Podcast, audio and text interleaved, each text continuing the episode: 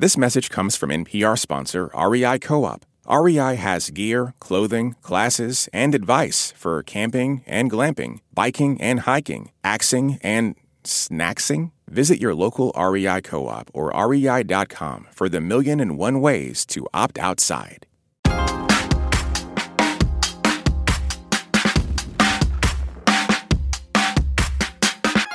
So tell me how American Airlines can cancel your flight and then not rebook you on something, put you on standby, and have you wait at an airport for 24 hours and tell you that the next flight that you can get is in six days. So we have 200 passengers on this flight right now. How long have you been waiting? Seven hours. Seven hours. So they told us it was going to be 30 minutes, and we're all still on this flight. Spirit. At Just make sure you 10:44 Spirit. Six hours in a plane in Newark, New Jersey, and we never got off the ground. We're going back to the terminal, and this is the line to get out of the plane. Everything's been canceled. Welcome to modern American air transportation. Complaints against U.S. airlines hit a record high last year, and it's not getting any better. Consumer complaints nearly doubled in the first three months of this year. That's according to the U.S. Department of Transportation. With only four major airlines, United, Delta, American, and Southwest, in the U.S., controlling about 80% of the market, there's little choice. And with air travel expected to reach a record high this holiday season, many will be subjected to the worst of travel long lines, high prices, and seating space that seems to be shrinking by the year. So, why does our time in flight have to be riddled with anguish? And what can be done to make the skies friendly again? We get into those questions and a whole lot more after the break. I'm Jen White. You're listening to the 1A podcast, where we get to the heart of the story. Stay with us. This message comes from NPR sponsor Teladoc Health. There are lots of reasons for wanting to be healthy family, work, living a fuller life. Teladoc Health understands. Whether you have diabetes, high blood pressure, or just need to manage your weight, Teladoc Health can help. Visit teladochealth.com slash what's your why for more information. That's T-E-L-A-D-O-C health slash what's your why. This message comes from NPR sponsor BetterHelp. When you keep your stress bottled up, it can eat away at you. Therapy is a safe space to get things off your chest and to figure out how to make them better. Try BetterHelp Online Therapy, designed to be convenient, flexible, and suited to your schedule. Get it off your chest with BetterHelp at betterhelp.com slash NPR today to get 10% off your first month. This message comes from NPR sponsor Progressive, and it's Name Your Price tool. Say how much you want to pay for car insurance, and they'll show coverage options within your budget. Visit progressive.com. Progressive Casualty Insurance Company and Affiliates. Price and coverage match limited by state law. Let's get into it. Ganesh Sitaraman is with us. His new book is Why Flying is Miserable and How to Fix It. He's a professor at Vanderbilt University Law School in Nashville, Tennessee, and director of the Vanderbilt Policy Accelerator. Ganesh, thanks for joining us. Thanks so much for having me. So let's give a flight plan for today. First, we'll get into how air travel got so bad, then how we can fix it. You've written books about economic inequality and political division, among other topics. What made you want to focus on the airline industry? Well, it was really two things. One, I fly, and like a lot of people who fly, have had my share of frustrating, irritating, miserable mm-hmm. experiences. And I also am a law professor, and what I study is economic policy and regulation. And I was working on a textbook, um, writing a chapter on airline policy. And as I dug into the history of what happened in the airline industry, what, what I realized was that policy choices were the driving force for almost everything that makes flying miserable today. And the biggest, most important policy choice in the airline industry was deregulation of the industry in 1978. And as I learned about this history, it just struck me that no one really knows this history very well. We have a kind of conventional wisdom that this is just the system we have and it's the best we can do. And I don't think that's right. And I thought a lot of other flyers out there like me would find this history really fascinating and maybe feel more empowered to try to do something to make flying a little bit less miserable. Let's go back to the 1930s when the industry was first regulated. What did those regulations look like? What was really interesting is that Congress in the 1930s thought of air travel as a basic transportation infrastructure. It was a really important technology, like a public utility, and they wanted it to serve the whole country. And they wanted a stable, reliable airline industry, one that didn't need a lot of subsidies, wasn't going to have a lot of bankruptcies, um, but also wasn't going to have monopoly. And so they tried to create a system of regulated competition. And they understood this was an industry that wasn't like making coffee mugs or starting a restaurant. It wasn't going to be very, very competitive because it's expensive to get into the industry. It's really beneficial to have a really big network and to have a lot of scale. And so it would likely be a monopoly or an oligopoly. And so they, they built this regime of regulated competition with a federal regulator called the Civil Aeronautics Board. And the board would allocate routes to different airlines, uh, tell an airline, well, you're going to serve some more remote places, smaller cities, rural places might not be that profitable, but you're also going to serve some profitable places too. And they also regulated the prices of flights as well, largely uh, and eventually on a per mile basis. So you pay more if you're flying a longer distance.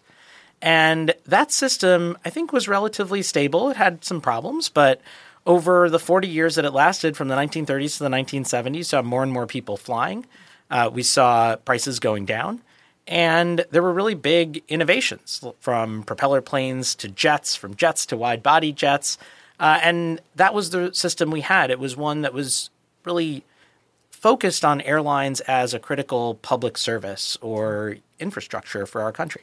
Now, Ganesh, you write that in the early 70s, airlines competed by upgrading services with luxuries like champagne and steak dinners. There were piano bars on planes. And that seems outlandish today, especially if you've flown recently. How did regulations create that type of competition? Well, the main thing was that prices were controlled.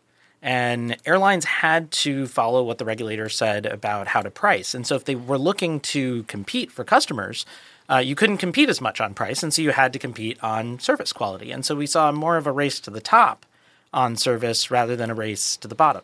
Hmm. Now, you explained that there was an economic and political environment that fostered the push for deregulation. What was going on at the time? So, in the early 70s, there's a major economic crisis high inflation, the oil shocks leading to high oil prices. And this crisis led also to decreasing demand uh, for people flying. And that was combined with a real intellectual movement that had built up over a number of decades uh, that pushed for more freer markets, um, less regulation, less government action to shape how markets work.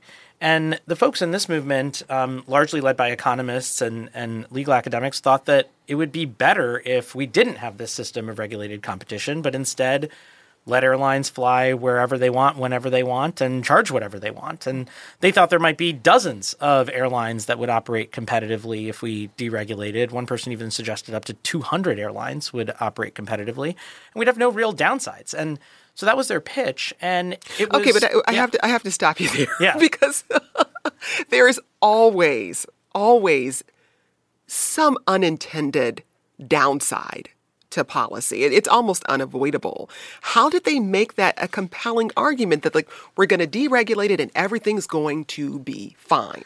I think I think part of what worked at the time was a combination of uh, faith in markets in comparison to regulation and an argument that the airlines and the government were working hand in glove together and that was like a cartel run by the government. And it was also a political moment in which you had liberals getting on board. So you might expect that conservatives who would say, you know, we're against big government and regulation would support it. But Ralph Nader, uh, the leading proponent in the Senate, Ted Kennedy, uh, held big hearings on this. Um, future Supreme Court Justice Stephen Breyer was his main advisor in in this period, pushing for deregulation. So you had this kind of strange bedfellows coalition in which people were interested for different reasons and this climate of economic crisis and the eye-popping competition that we that we talked about that said maybe something's off here.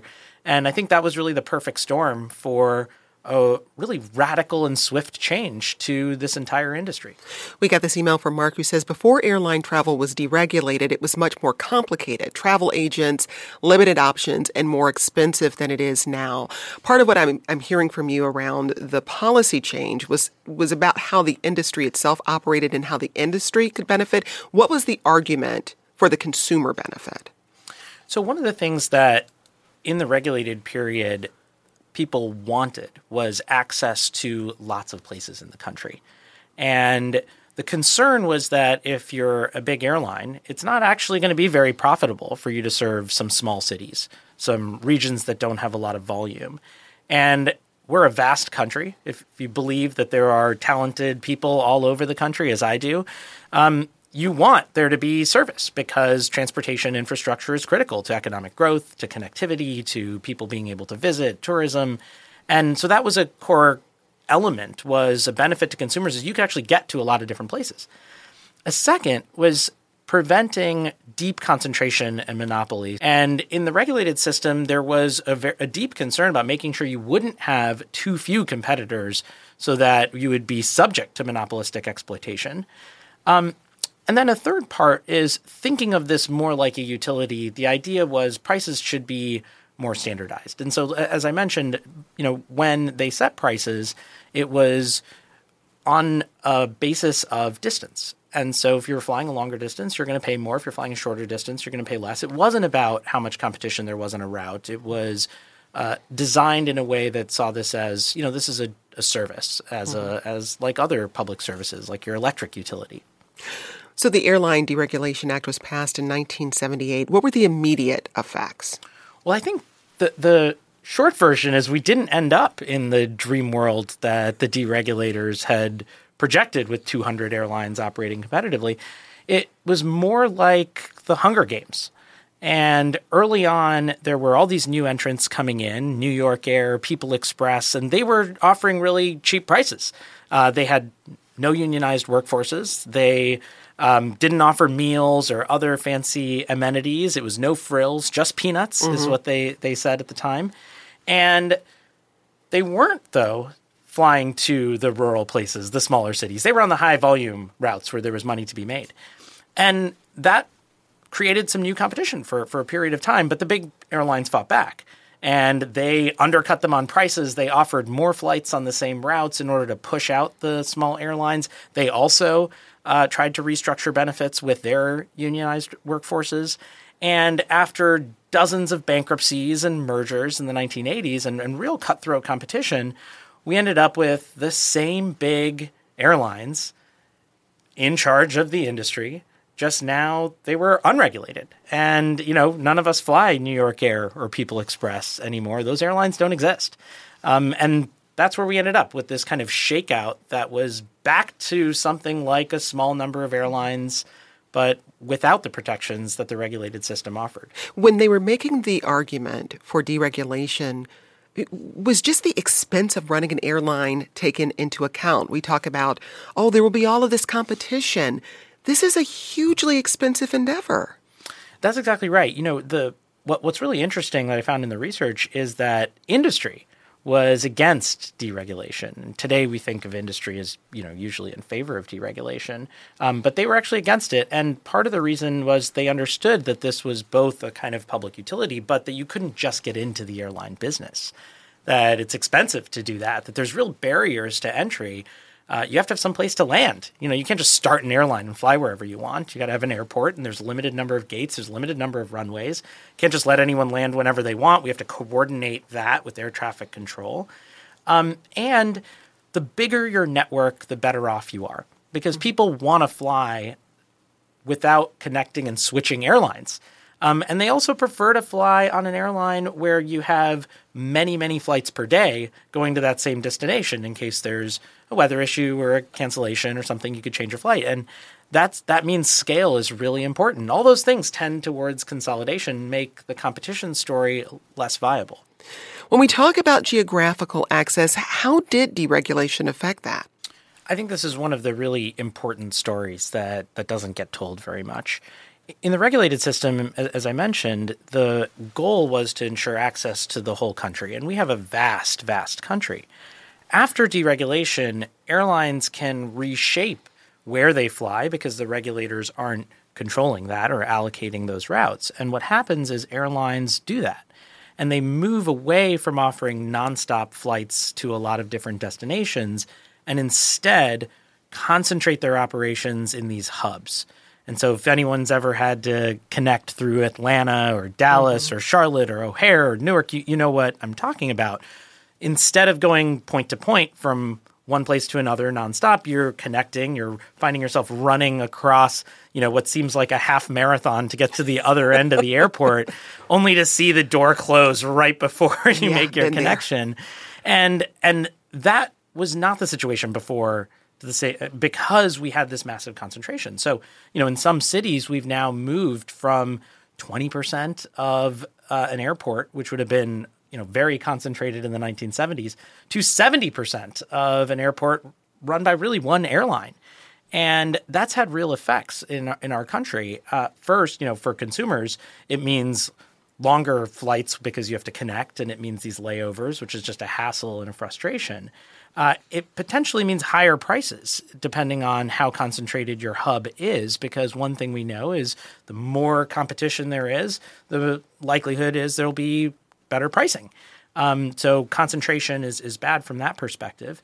Um, it's really bad from a resilience perspective too. You know, you think about bad weather, high winds in Dallas. That doesn't just hurt a few flights in Dallas because it's a major hub. It has effects for the whole country. And then finally, for communities, it's really devastating. You know, if you're a city that loses your hub um, or loses all service altogether, that's devastating potentially for your economy because who wants to start a business or host a convention in a place where you can't really get there? We're going to head to a quick break here. When we return, we talk about how the pandemic impacted airline travel. Stay with us. This message comes from NPR sponsor REI Co op. REI has gear, clothing, classes, and advice for camping and glamping, biking and hiking, axing and snacksing, backpacking, and another outdoor thing that rhymes with backpacking. Visit your local REI co op or rei.com for the million and one ways you can opt outside. This message comes from NPR sponsor REI Co op. REI has gear, clothing, classes, and advice for camping and glamping, biking and hiking, axing and snacksing, backpacking, and another outdoor thing that rhymes with backpacking. Visit your local REI co op or rei.com for the million and one ways you can opt outside. This message comes from NPR sponsor REI Co op. REI has gear, clothing, classes, and advice for camping and glamping, biking and hiking, axing and snacksing. Visit your local REI co op or rei.com for the million and one ways to opt outside. This message comes from Wired. On Wired Politics Lab, you will be guided through the exciting, challenging, and sometimes entertaining vortex of internet extremism, conspiracies, and disinformation. Listen to Wired Politics Lab wherever you get your podcasts. Let's get back to the conversation. U.S. airlines received over $50 billion in government bailout funds during the COVID pandemic. That's when more than two thirds of passenger planes were grounded.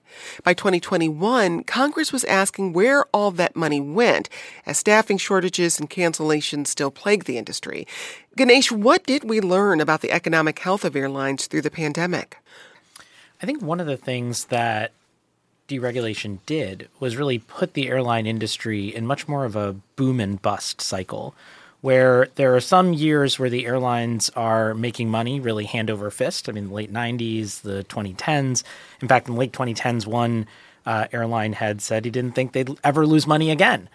Uh, and then there are these big shocks to demand September 11th, COVID, where people aren't flying for a period of time. And in those moments, the airlines come to Congress, to Washington, and they say they want taxpayer support, uh, bailouts or, or payroll support programs. And in some ways, to me, just that phenomenon, the fact that that's what happens and the fact that Congress obliges, um, is proof that this isn't just a normal business. This is something special that is a real public service because it's so integral to so much of our economy that Congress feels like it has to act. The, airlines are too important to fail. And so I think what we saw in the COVID crisis was exactly this dynamic at play. And the payroll support program was hugely important because it meant that you weren't going to have thousands and thousands of layoffs or uh, or furloughs for workers, which would have been terrible for those workers, but but also terrible for the industry and the country because when you don't have all these workers, uh, the airlines can't just start up again and hire any person off the street to be a pilot. Uh, or to be a flight attendant or to be a mechanic. You, you actually, there's a lot of training, there's a lot of skill that goes into these jobs. They're they're important positions, and so that would have meant even more of a crisis than we saw last year if we hadn't had this. I think one of the challenges is that the airlines, you know, took a lot of voluntary retirements and in some ways skirted the spirit of the law, um, and that was part of the problem in in the crisis last last year. You identify three principles to fix flying no more flyover country, no bailouts or bankruptcies, and fair and transparent pricing. How did you land on those three core ideas?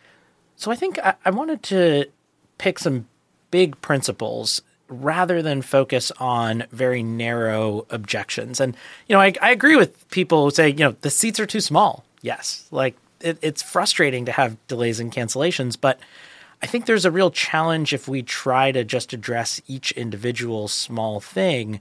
We end up playing a kind of whack a mole game where next year there'll be some other problem, and the year after there'll be some other problem, and they'll find ways to make the experience more miserable. And so we really need bigger picture solutions. And and to me, addressing geographic issues, which is something that I think doesn't get much attention, addressing this boom and bust problem in the industry, which would also mean a more reliable industry. I mean, I want there to be a reliable, stable, profitable airline industry. I think that's good for the country. Um, and then addressing the pricing issues, which, you know, I hope if we do that right, would lead to more service competition of the kind that we had a little bit more of in the regulated period. What would it mean if we did away with the idea of flyover country in the US? What would that look like in practice? Yeah, so so the the basic principle is there should be access to lots of cities all over the country, including small places and, and medium-sized cities. And so one proposal I put forward in the book, um, I think of it as sort of like the NFL draft. And the idea is you have a whole list of cities that wouldn't necessarily get much service or maybe any service at all. And then you've got the biggest airlines, and they get draft pick numbers, they get an order, and they can pick from the list. And we go through the list until all the air, all the cities have been picked, and they're obliged to serve those cities at affordable prices, certain number of flights per day, certain number of flights per week. And they can make that work within their own business of you know trying to find other competitive places but but that would be one way to ensure that we get access to a lot of places. You know the airlines get a lot of privileges from us as a government as as as a people uh, you know access to fly and so on. They should have some obligations too.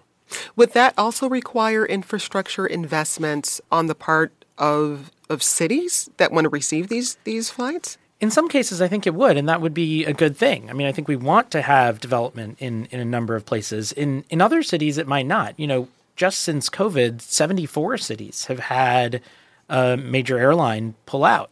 Um, there are some cities that had air service and have lost all major carrier service. Dubuque, Iowa, for example. Um, and in those places, you know, you have the infrastructure, you just don't have the flights. Hmm. Now, how would you stabilize the airline industry so that bankruptcies and bailouts aren't needed? Well, I think one one proposal I talk about in the book is that we know there are these big demand shocks that are coming.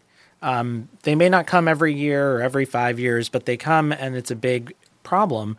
The airlines could be required to have a plan for that, a kind of crisis management plan for what they're going to do when there's six months without demand or a year without demand.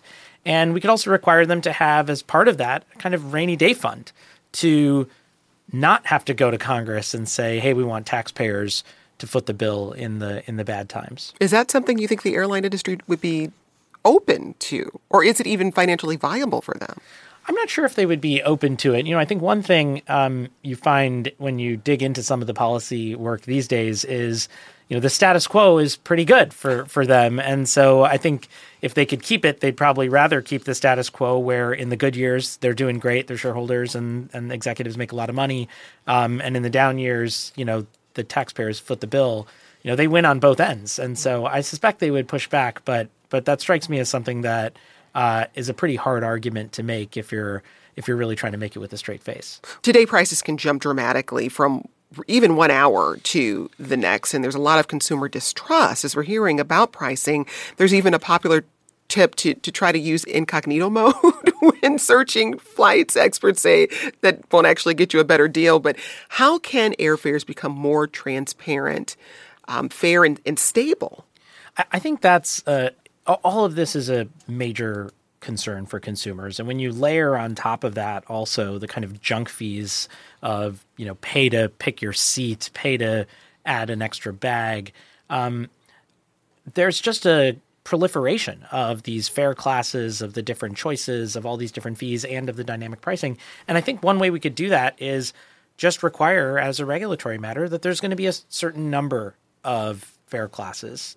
And that's it and there's going to be stable prices. And it shouldn't matter if you're going to buy your ticket a day before, a week before, a month before. Prices are prices, and you, you pay a certain price. We, we have that actually in other areas uh, where it doesn't matter if you buy a subway ticket, you know, in, in New York, you know, a day before or two minutes before. Um, the prices are the same. But are some of the variables that that airlines are planning for, things like fuel costs, are those reflected in other places where we see fixed prices? Well, I think you know th- this is a problem for businesses of all different types, right? You know, if you're a restaurant, if you're a manufacturer, you have to think about how costs might fluctuate, and airlines have to do that too. Um, but having stable prices doesn't necessarily mean also that the government sets them, like in the regulated period. We could just say, you want to have a price for coach it's just got to be the same price. And you know you can set that and and that's what it is. But we shouldn't have this system where you know it matters if you buy it on Tuesday morning versus Tuesday afternoon. And I think that's a place where we could have a lot more stability it would be more transparent it would be fairer for consumers. Um, and it'd still give the airlines a lot of flexibility in how they set their prices and how they run their business CBS News reported in July that the industry is short roughly 32,000 pilots, mechanics, and air traffic controllers, and that it's getting worse each year. That staffing shortage has led to increased flight delays and cancellations. What's going on with staffing? Well, I think there's a, a, a, number of things going on. You know, one is just the COVID situation where, you know, there were a number of people who retired um, and that means shortages. And, and when you have that, it has a cascading effect across the whole, the whole sector. Um, another is that, you know, in some other countries, they've for a while developed systems to encourage, recruit, train uh, pilots and, and others. And I think that's something that that we could do more of here. The airlines have started doing that just in recent years, um, but I think there's a real opportunity there. And and to you know to some of the callers, I, I would just add that I, I, think they're right. You know, I start the book by by saying flying's a miracle.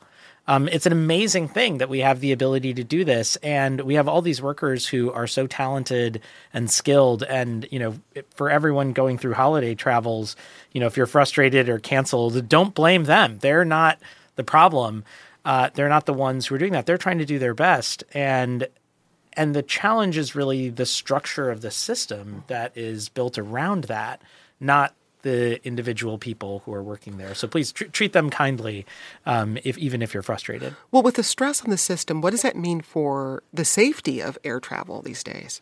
So one of the positive things I think about deregulation is that there were some people who predicted it might lead to massive declines in safety, and that has not, I think, been the case, in part uh, because they did not deregulate the uh, FAA, the Federal Aviation Administration, which uh, does a lot of the safety work. Um, there are some people who've argued that there have been some challenges with delayed maintenance and an outsourcing of maintenance um, on the safety front. But you know, I think we we've been pretty successful so far in in that regard in terms of also things like making sure we have uh, really high standards for being pilots um, with a lot of training, a lot of flight time. Uh, and that's that's partly a safety story. How much motivation do you see from lawmakers to address this issue? Is there any energy or any any proposals that are out there right now? Yeah, so so one thing that I found really interesting in working on this is that because of this kind of conventional view that there's nothing we can really do about this, that we're kind of stuck. This is the this is the system we have. Um, that a lot of the proposals have been kind of smaller bite sized things rather than thinking a little bit bigger about how we get at the root problems and try to solve them. And my hope is that the book will push policymakers more in that direction.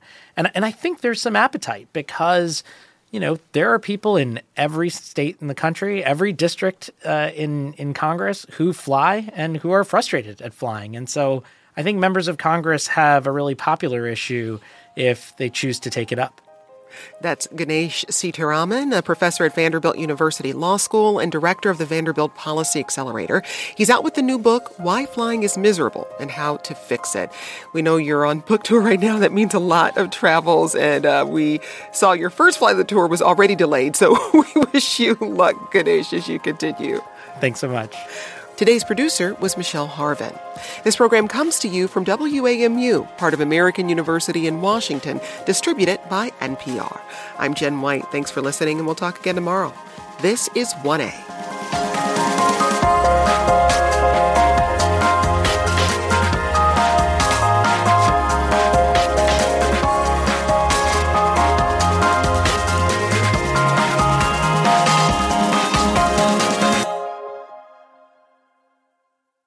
This message comes from Schwab. It's easy to invest in ideas you believe in with Schwab investing themes, like online music and videos, artificial intelligence, and electric vehicles. Choose from over 40 customizable themes. More at schwab.com.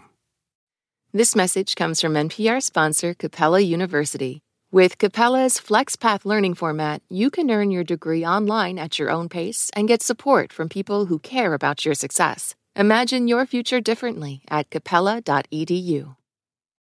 I'm Jesse Thorn. Why did Cole Escola write a bonkers, extremely fictionalized play about Mary Todd Lincoln? Well, you know, it was 2020 and we were all so isolated. I, I just started doing research. Uh, but the truth is, uh, no, I just thought of it. We'll talk about that and more on Bullseye from MaximumFun.org and NPR.